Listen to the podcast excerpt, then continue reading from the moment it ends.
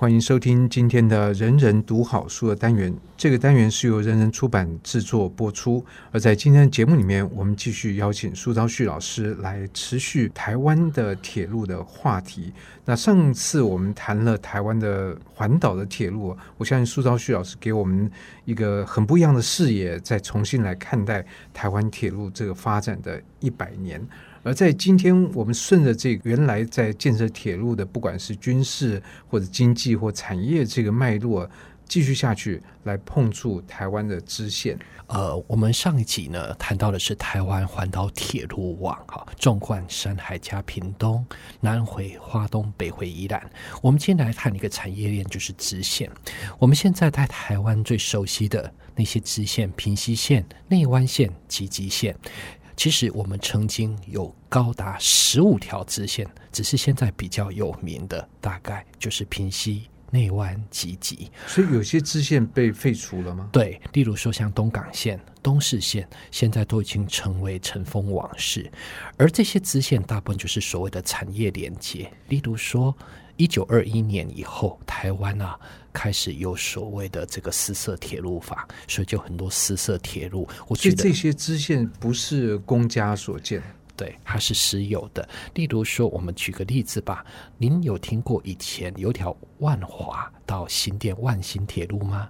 万新其实哎有听过，对，还有新店到景美，对对，对，当时像景美、汀州路。还有公馆都是有火车站的，但是它到民国五十四年结束，它就是在一九二一年那个私设铁路法，也就是说，当时这个私有铁路法鼓励民间集资去盖铁路啊。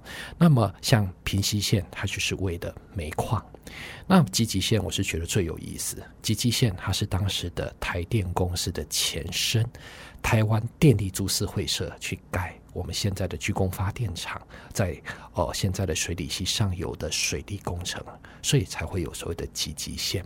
所以呢，当时的支线其实绝大多数都不是来自于当时台湾总督府，而是由于不管是电厂也好、煤矿也好，都是因为这一些产业上的需要而盖设支线，只是慢慢经过的。百年的洗礼，现在我们都变成了观光的支线。对，我们现在想到支线，其实比较想到是哎哪里好玩，是那大概已经完全忽略了它产业上。曾经的价值，当然这个也可能也见证了台湾产业的变化的是剧烈是，是像有一条，其实我觉得它很可惜，就是东势线。东势线当时呢，它是连我们过去的所谓的八仙山林场跟后来的大雪山林场，但是很可惜，它在。民国八十年的时候就走入历史，它完全没有载客的用途吗？本来，嗯，当然有载客的用途，但是一开始是从林业，然后到最后载客。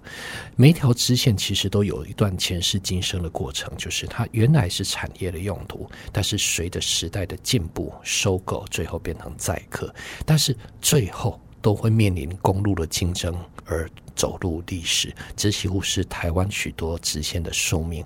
还好，我们最后留下的平溪、内湾、集集。那像阿里山呢？是不是当初也是有产业上面的考量？没错，其实讲到阿里山，我们来谈一个铁路法的一个问题哈。像刚刚我们所谈的，包含第一集谈的都是台湾整个整体路网，就是轨距是一零六七公里轨距。好，那一零六七公里轨距。就是我们呃现在台铁的火车所使用的，就是啊三英尺六英寸。可是呢，在更早之前啊，我们在盖铁路的时候，如果铁路是一种设施成本，你想办法再便宜一点，那就铁路再更小一点，铁轨再更细一点。那这个东西我们叫做 campen testo，就是轻便铁道。那轻便轨距也会比较短嘛？对，那像这个来讲，最台湾最大的路网啊，就是七六二公里轨距，两英尺六英寸。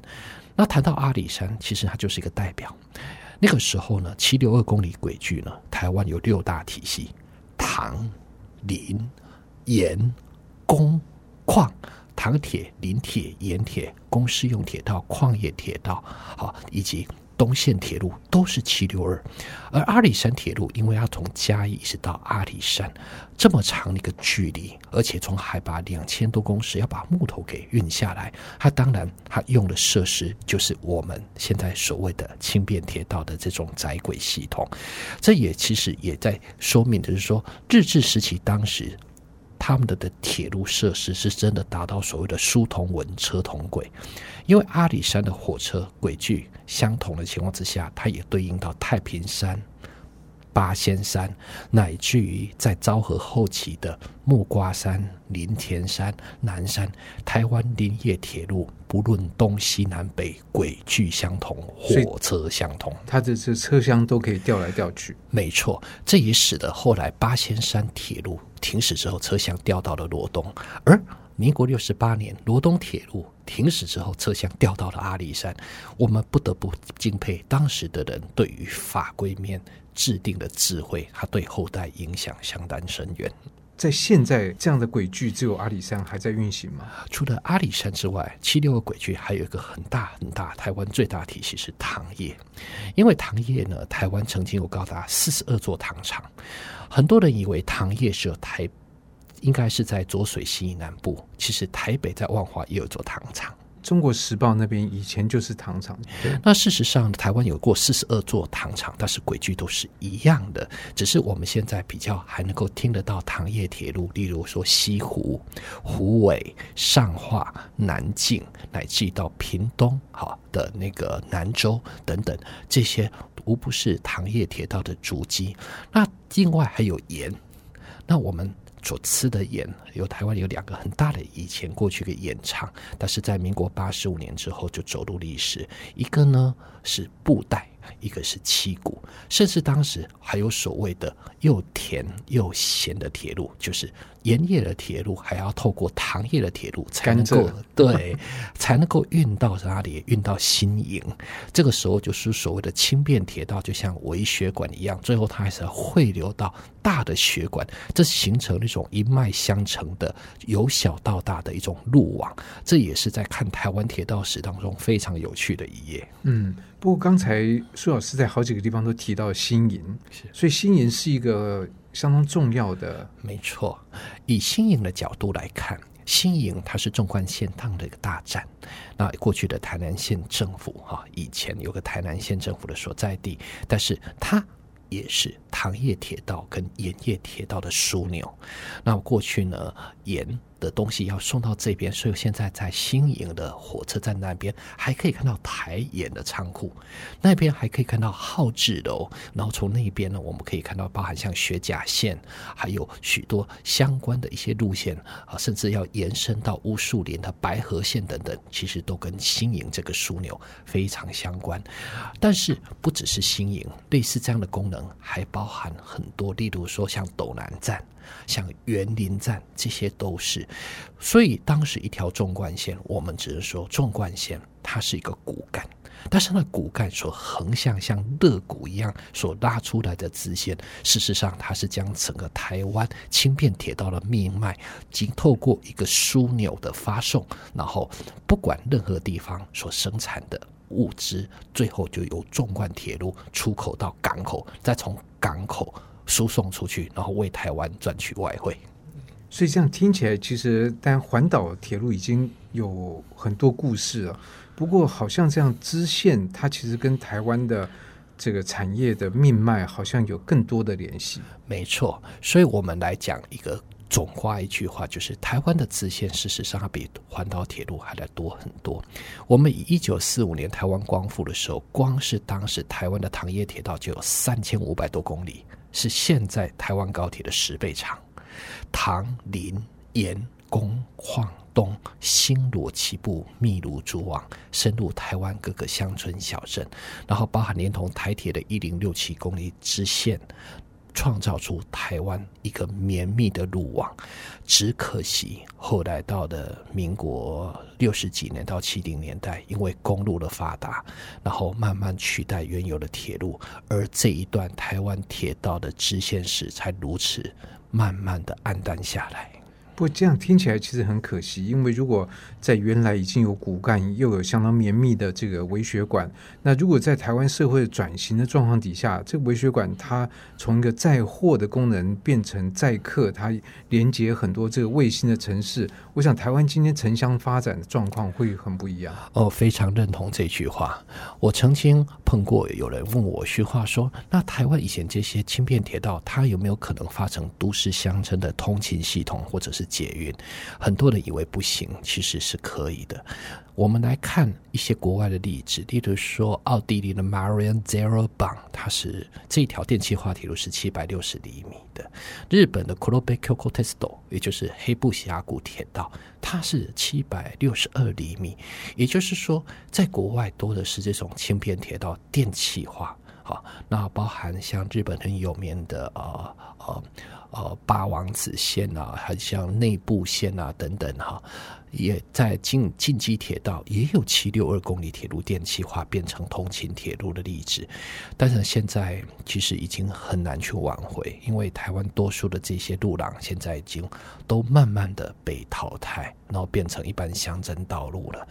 只是刚好这个话题点到了，现在台湾有蛮多的县市呢，想要把它复建回来，例如说罗东那边，他现在是想把太平山铁路复建，然后阿里山铁路呢，现在也在。积极的修复，不过早知如此，何必当初？如果当初这些被废除的支线，我们能够有远见，那么当时不要去废除它的话，我相信台湾现在的公共运输的路网会更加完善。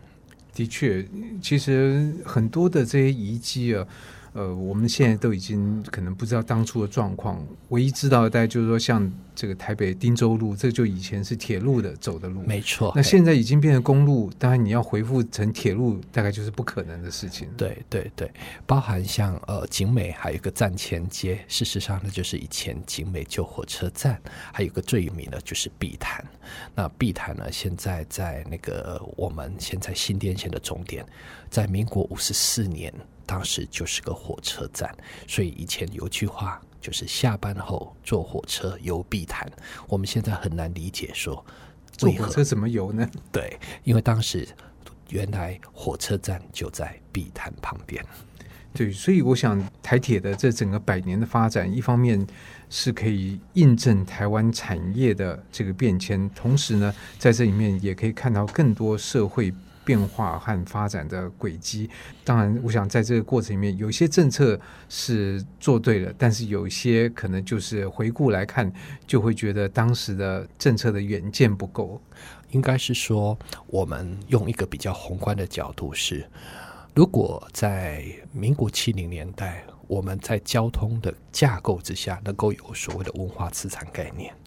因为文化资产这种东西，它往往就是拆掉就没了。对，它往往是为许多退役的火车、铁道去找到另外一村。